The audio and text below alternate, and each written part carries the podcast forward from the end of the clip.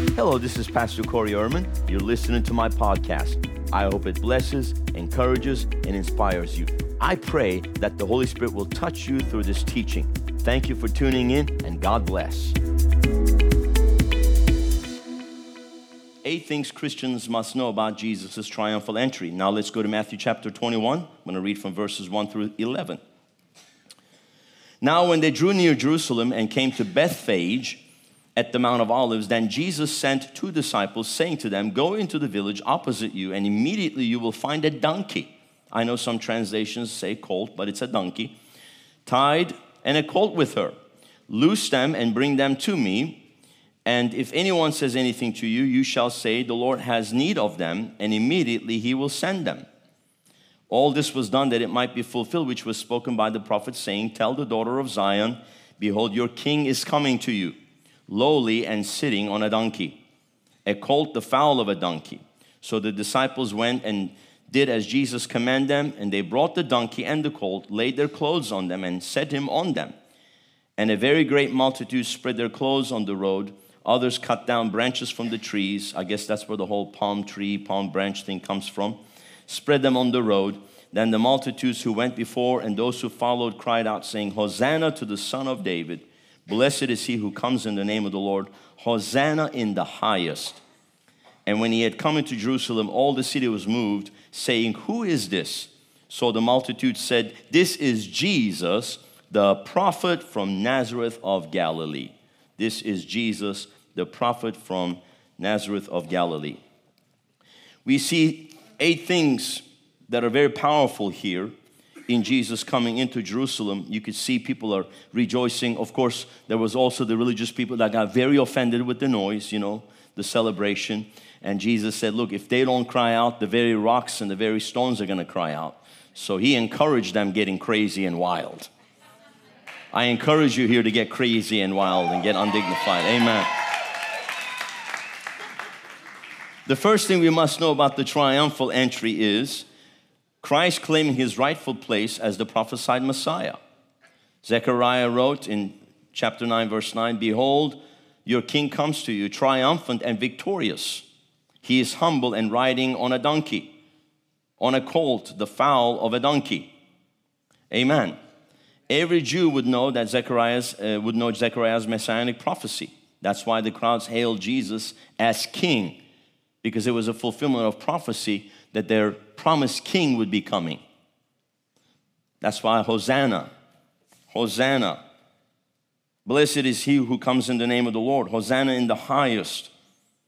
So they were declaring his kingship, celebrating this king, which would be obviously completely contrary to any earthly king who would come with this, you know, procession of soldiers and this glamour and riding on a chariot with the best choice horses and everything else, but he's coming riding on a lowly donkey. Amen. Hosanna, blessed is he who comes in the name of the Lord, because Jesus is the true Davidic Messiah, the King. So it was a fulfillment of prophecy, the prophet, the Messiah being recognized by the people, which whom, of course, the establishment, the religious establishment, rejected. Amen. The second thing we need to see Jesus riding a donkey symbolizes peace. He was coming in peace. Now, second time he comes, he'll be coming on a white horse as a conqueror, leading the armies of heaven, the host of heaven, to conquer the Antichrist and the establishment. You understand me? He'll come riding as the King of Kings and Lord of Lords, and he will consume the Antichrist with the word that comes, the fire that comes out of his mouth. So he will come to make war at the Battle of Armageddon.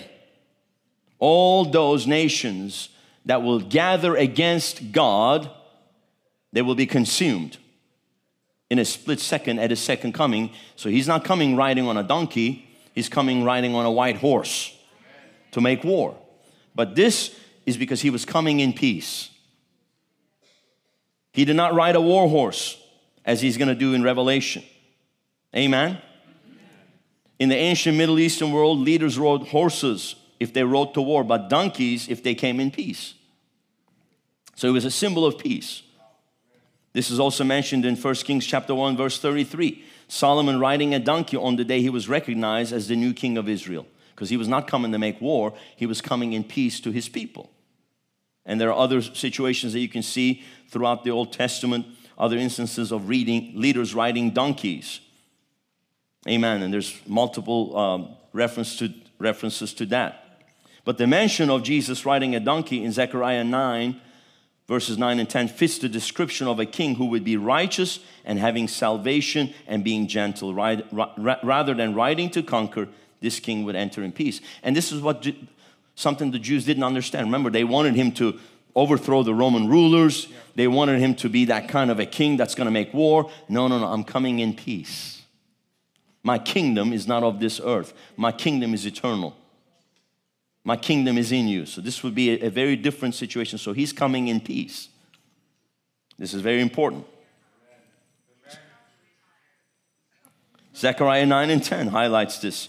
I will take away the chariots from Ephraim and the war horses from Jerusalem, and the battle bow shall be broken. He will proclaim peace to the nations. Peace to the nations. Peace on earth. Joy to the world. Peace on earth. Glad tidings to all men, right? Peace that he would come in peace. He will proclaim peace to the nations. He will rule with extent from sea to sea, from the river to the ends of the earth. Amen. So look at the symbolic things of this prophecy taking away the chariots, which is a main vehicle of war. Today would be like a tank or something, an armored vehicle. Take away the war horses. Take away the battle bow that would, that would be broken, bows and arrows for fighting proclaiming peace to the nations, reconciliation. It's the ministry of reconciliation, making peace between God and mankind. Hallelujah. And he will rule from sea to sea. He will control an extended territory with no enemies of concern. Hallelujah. So Jesus fulfills this prophecy in Zechariah, and worldwide peace is proclaimed by this humble king. It was the fulfillment of the angel's song in Luke chapter 2, verse 14. Glory to God in the highest, and peace on earth and goodwill toward all men. Hallelujah. So, riding on a donkey symbolizes that he's a man coming in peace. He's a king, but he's not coming to make war, he's coming in peace. And that is really basically leading us and pointing the way to the age of grace, the New Testament age, the age of grace that we are in. But when this age comes to an end, Amen. It'll begin with the day of the Lord, the vengeance of our Lord. The day of salvation for those believers will become the day of judgment for the unbelievers. And he will again rule for a thousand years at his second coming as, his, as he was a, he will establish the millennial reign, rule from Jerusalem in peace, and there'll be total peace for a thousand years. Isn't that amazing? Hallelujah. And obviously, why would he be coming on a war horse? Because he has to eliminate that demonic antichrist spirit that constantly stirs up chaos. He comes to conquer that spirit that stands against peace, the author of confusion. Yeah. He's going to put an end to all fear and confusion so that there could be a thousand years of peace on earth. Hallelujah. Hallelujah. Glory to God. The third thing we need to see in this triumphal entry Jesus Christ making this journey on a donkey harken back to the foreshadowing of a father sacrificing his only son. Isaac, a type of Christ, remember, he rode on a donkey as Abraham led him to be sacrificed, to be, to be slain by his father Abraham on an altar. That's in Genesis chapter 49, verses 10 through 12. Isaac rode on a donkey, the one and only begotten son. So it's also a type and shadow that was fulfilled in reality. The fourth thing we need to see about Jesus' triumphal entry on a donkey, it symbolized God's blessing to his people. Jacob's divine blessing over his son Judah includes a reference to a donkey and a donkey's fall. That's in Genesis chapter 49, verses 10 through 12. The scepter will not depart from Judah, nor the ruler's staff from between his feet until he whom it belongs shall come, and the obedience of the nations shall be his. He will tether his donkey to a vine, his colt to the choicest branch. He will wash his garments in wine, his robes in the blood of grapes. His eyes will be darker than wine, his teeth whiter than milk. Jesus was born of the tribe of Judah and eternally enthroned as the eternal king. Jacob's prophecy describes a king who washes with wine his blood and has white teeth, which is purity. That means whatever he comes out of his mouth is pure. Whatever spoken is pure, not contaminated, not defiled. It's the pure word of God, the word of God that became flesh. Amen. And then also we see a similar prophecy in verses 14 and 16 about Issachar. Now, the fifth reason, or the fifth thing we see in Jesus' triumphal entry into Jerusalem, it teaches us that after all of the sacrifices offered for sin, we can enter the rest of faith because of his final sacrifice, which is what we see in Hebrews chapter 10, verse 12. It says in Exodus chapter 23, verse 12, God states in this commandment, Six days you shall work, but on the seventh day you, you do not work, you shall rest, so that your ox and your donkey may rest, so that the slave born in your household and the foreigner living among you may be refreshed. So, entering into rest, Jesus coming on a donkey representing us entering into rest, the rest of faith. There is now a day of rest for those who are of faith. We enter into rest now by faith. Faith is our rest. Faith is our rest. Hallelujah. And God works when we rest. They had to work six days, the number of men, and on the seventh day, the number of God, they rested. But now we work out of a rest because of the peace of God, because of the anointing, because of the empowerment that we have being filled with the Holy Ghost. Amen. Is this helping anybody here today?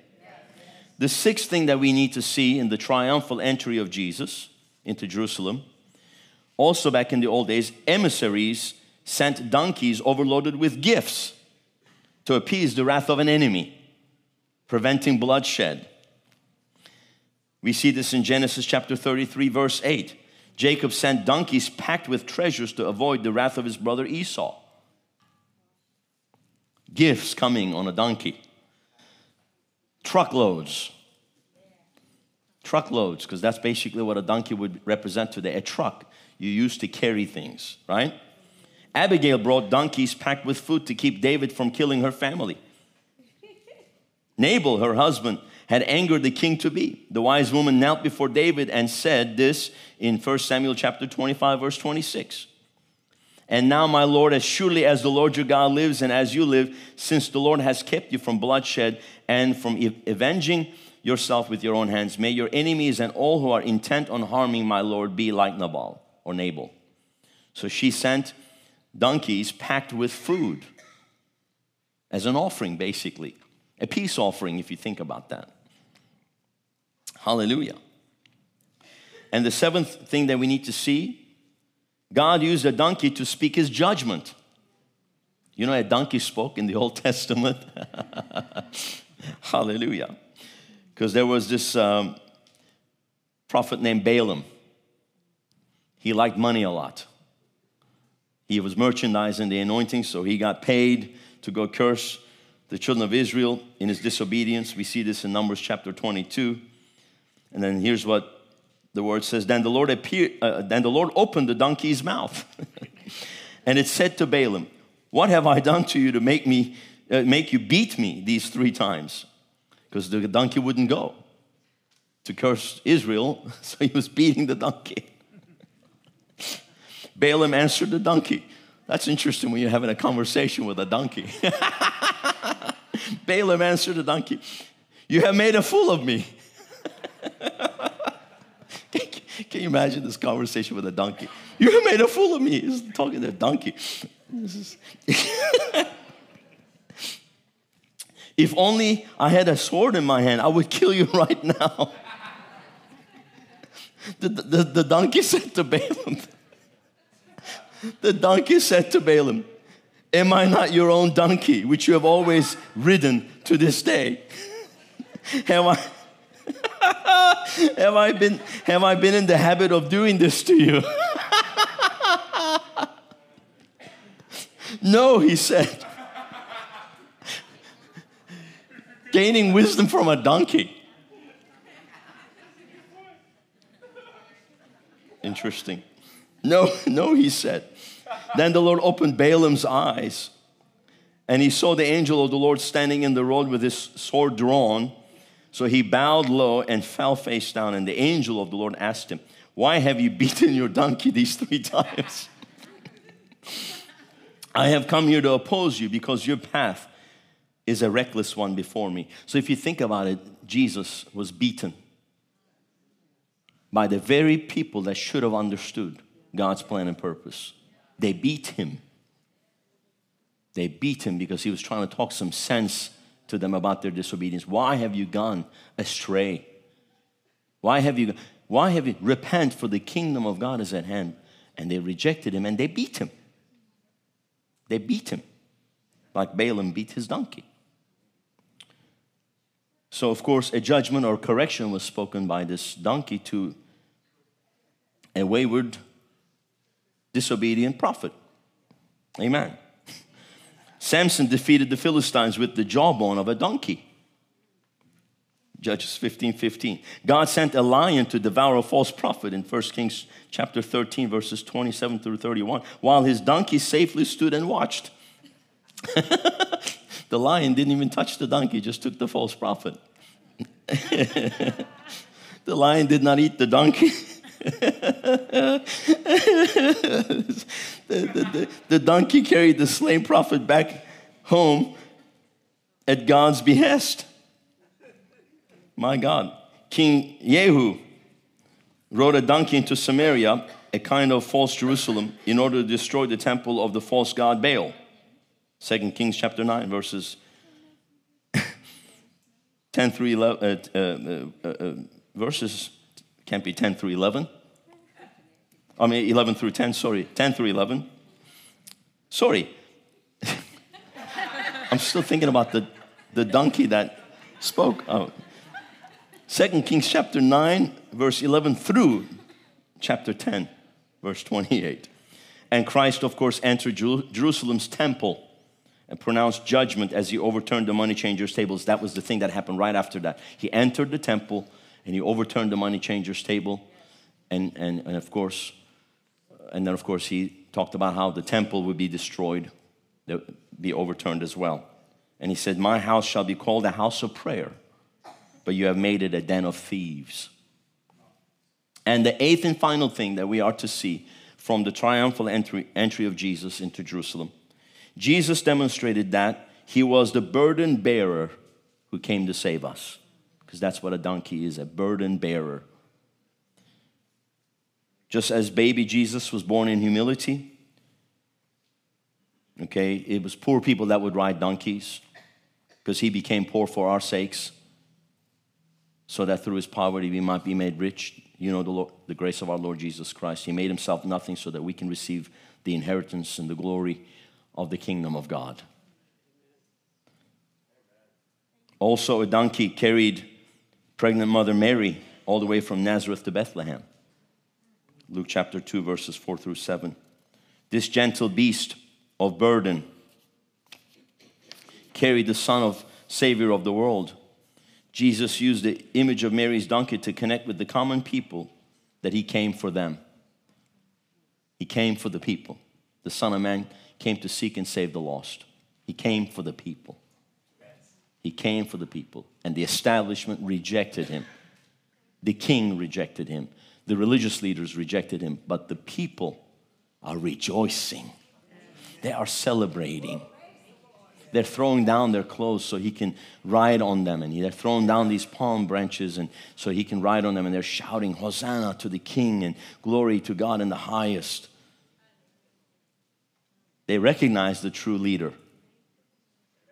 They recognized the true leader. They had eyes to see because they were not blinded by pride. And that's the problem with many people. They're blinded by pride. Only the humble only the penitent shall pass. only the humble. Only the humble can enter into the kingdom of God. God opposes the proud, but he gives grace to the humble. So he came in humility. He didn't come to make war. When they beat him, when they slapped him, he, he turned the other cheek. When they accused him, he didn't say a word. He didn't fight back when they come to arrest him. When Peter pulled out his knife and cut, chopped off the servant's ear, he said, Why have you done this? Put that down. If you live by the sword, you die by the sword. And he put the ear right back on and healed as they took him away. So he humbled himself unto death. The Bible says he learned obedience as he humbled himself unto death. And it was through his humility that a way was opened for us to come into the kingdom. He gave his life, nobody took it. So as he's riding on this donkey coming in on this Palm Sunday, he's basically the final week of his passion as he's coming in. He's declaring, I'm coming as a lowly servant. I didn't come here to be served, I came to serve. I came, I came to give myself as a ransom for many. And I, I bring peace. I bring peace. I bring reconciliation and restoration. And I will, I will take away your burdens. Come to me as you, all who are what? Heavy laden, burdened down. For my burden is light, my yoke is easy. Come and learn of me. Come and rest. I will give you rest. I will give you rest. That was the message. And all of that was symbolized in the triumphal entry and think about this. I mean, and, and, and again, just, just look at it in contrast.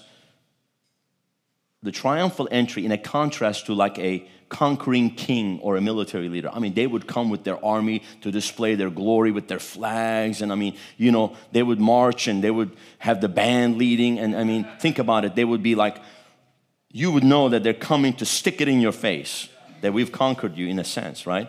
But Jesus, he's coming so humbly but yet he's coming to conquer sin and death.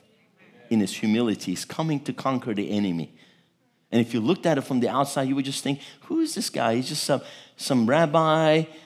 Can anything good come out of Nazareth? He's just some rabbi from a bunch of Galileans follow him. Come on, I mean, a bunch of Galileans? Come on, unlearned man, and he's riding on a donkey. And people are celebrating, shut up, be quiet. And then and, the, and the, the more the religious got offended, the more they're shouting. Why? Because they had eyes to see. So he came as a conquering king, but he came very differently, completely the opposite of how the world would do it. He didn't come in to show anything off because he conquered through humility, he conquered through his death. Oh, death, where is your sting? And then he triumphed over the enemy, making a spectacle of him putting him on display as a defeated foe. Because if, if, if the devil knew, he would not have crucified the Lord of glory. In his wisdom, he was a fool. And these foolish people that are rejoicing, because God takes the foolish things of the world to confound the wise. As the wise are all offended, and the fools are celebrating and dancing and taking their clothes off and shouting, that was the wisdom of God. Jesus embraced the poor, the weak, the oppressed, the sad, the broken, the downtrodden. Come to me. Heals the brokenhearted, set the captives free, preaches the gospel to the poor, sets at liberty them that are bruised, proclaiming the year of Jubilee. So he came for the people. He didn't come for the proud, the religious, the self righteous, he came for those that were humble, humble of heart, the repentant. He embraced them, He healed them, He healed their sick. He saw that there were sheep without a shepherd. And even though he was grieving because John the Baptist, not only the prophet, but his cousin, was he had his head chopped off, he had to go away to a desert place to pray and to just to, even though he he as a man was grieving. And the people came, and when he saw their needs, the grief in his heart, mm, come on, somebody. The grief in his heart for the loss was greater than his own personal grief. Let me tell you right now, you know how you overcome your personal grief? You take your eyes off of yourself. I'm, tell, I'm speaking to somebody right now. You take your eyes off of yourself. Oh, poor me, look at me. And you see the need, the suffering, the hurting out there. That's why we go out on the streets. That's where we go. That's where we go nobody, where nobody goes. That's where we go where nobody goes. And I tell you what, if you take your eyes off of your own problems and see the greater picture, I tell you right now, God will anoint you, God will empower you, and now you will you will break through out of your own little grief or whatever. And I'm, I'm sorry, I'm calling it little. Maybe it's, uh, it's, I know it's big for you, but if you think about in the grand scheme of things, it's just something that will pass in the blink of an eye compared to eternity. And put your eyes on eternity and go after souls and go after the weak, go after the hurting, bring, bring healing, bring deliverance. That's how you get anointed. You want to get anointed? You go after people, you go after souls. That's how you get anointed.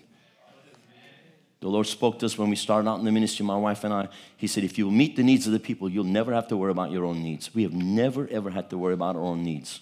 Amen. Hallelujah. Amen. Jesus embraced those that were rejected, those that were unclean, the tax collectors, the fishermen, the lowly rural, uneducated people. And also, he received the rich, one, rich as well if they would repent. Zacchaeus repented. He got saved over an offering. He gave away four times what he had stolen. He got so convicted. He climbed a tree. Because Zacchaeus was a short man. Short man was Zacchaeus.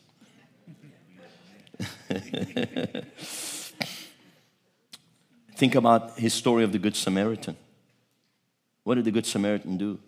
He took the man that everybody rejected. Religion passed by, the priest passed by, the Levite passed by, the Pharisee passed by, religion passed by, tradition passed by, the proud of heart passed by, and then here comes the humble Good Samaritan. He related because he was also a broken man. And then he helped the man that was broken. He poured in the oil, he poured in the wine, he took him to the inn, paid the innkeeper two days' worth, said, If you need any more, when I come back, I'll pay even more. Jesus is the Good Samaritan, the innkeeper is the Holy Ghost. He's taken you from being beaten down and thrown on the side of the road by life and he's taken you, he's poured in the oil, the wine. That's the, those are symbols of the Holy Spirit. He's taking you to the innkeeper, to the one who's going to keep you. Hallelujah. The Holy Spirit. Amen. And he's paid for two days, 2,000 years, and he's coming back. He's coming back very soon. He's coming back very soon. Hallelujah. This is a perfect symbol of his love and his compassion. But a Samaritan, as he traveled, came where the man was, and when he saw him, he took pity on him, had compassion. That's love that goes into action.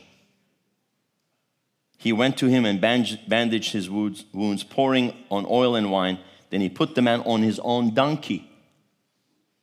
He put the man on his own donkey and brought the man to an inn and took care of him. Donkey is the burden bearer. Jesus is the one that bears your burdens. And some of you might have come in here with some burdens. Cast your burdens onto Jesus. Cast your cares onto Jesus, for he cares for you. Come to me, all who are heavy burdened. Come on, somebody, just lift your hands right now. I just sense that's where we're going. Just cast your cast your burdens on Jesus. Enter into rest. Trust him. Let him work things out. Receive His peace today. Receive victory in your spirit. Thank you, Lord. Thank you, Lord. The burden bearer, lifting every burden today, healing every broken heart, lifting the lowly, those that have been pushed down, taking them from being the tail to the head. Those that have been pushed down, at the, they've been underneath, now they've been, they've been brought above only, not beneath. He's, he's lifting you up. He's lifting you up. He's lifting you up. I tell you, there's a supernatural grace that's coming here to lift people up this week. This can be a great week of victory. God's lifting you up. God's lifting you up. God's lifting you up right now. He's lifting you up. Lifting you up, raising you from the miry clay raising you up. Oh, crowning you with glory and honor. Blessing you, strengthening you. Enter now into the peace the rest of the Lord. Rest. Be still and know that He is God. He's for you, not against you. All things are going to work together for your good. For your good. For He cares for you, He loves you.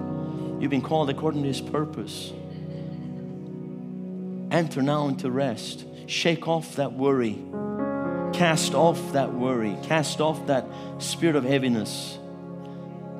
And just say, Jesus, I cast all my burdens on you burden for your children, burden for your family, burden for your husband, wife, burden for other loved ones, maybe burden for your business, financial, whatever burdens you, you might have, just bring them to Jesus. Put them on that donkey.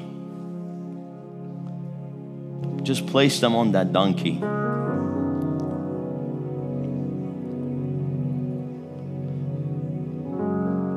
He'll take care of you. He'll take care of you. He's a good God. He's the humble servant. Not only is He your Lord and Savior, but He's also a servant. Son of Man did not come to be served, He came to serve. Whatever your needs are, He, he will serve you because He loves you. And I want you to know as you leave this place, this is going to be a great, great week of victory. There's some, he's going to overturn some things this week. Some things are about to, some things are about to be overturned. Some things are about to be overturned. Things are going to turn around this week. Turning around this week. Turning in your favor. Glory to God. Be encouraged. Jesus made that triumphal entry. He knew he was going to his death. It was the beginning of the week of his passion. But guess what? He did it all for us. He did it all for us. Just thank you, Jesus. Just say, Thank you, Jesus. Thank you for tuning into my podcast. I hope that you have been blessed. I would like for you to consider two things. Number one, subscribe to our show to receive notifications of our new podcasts. Number two, support our ministry of reaching the nations with revival by clicking on the link in the description or visiting our website, riverwpb.com. Thank you for tuning in. Look forward to you joining our next podcast. God bless you.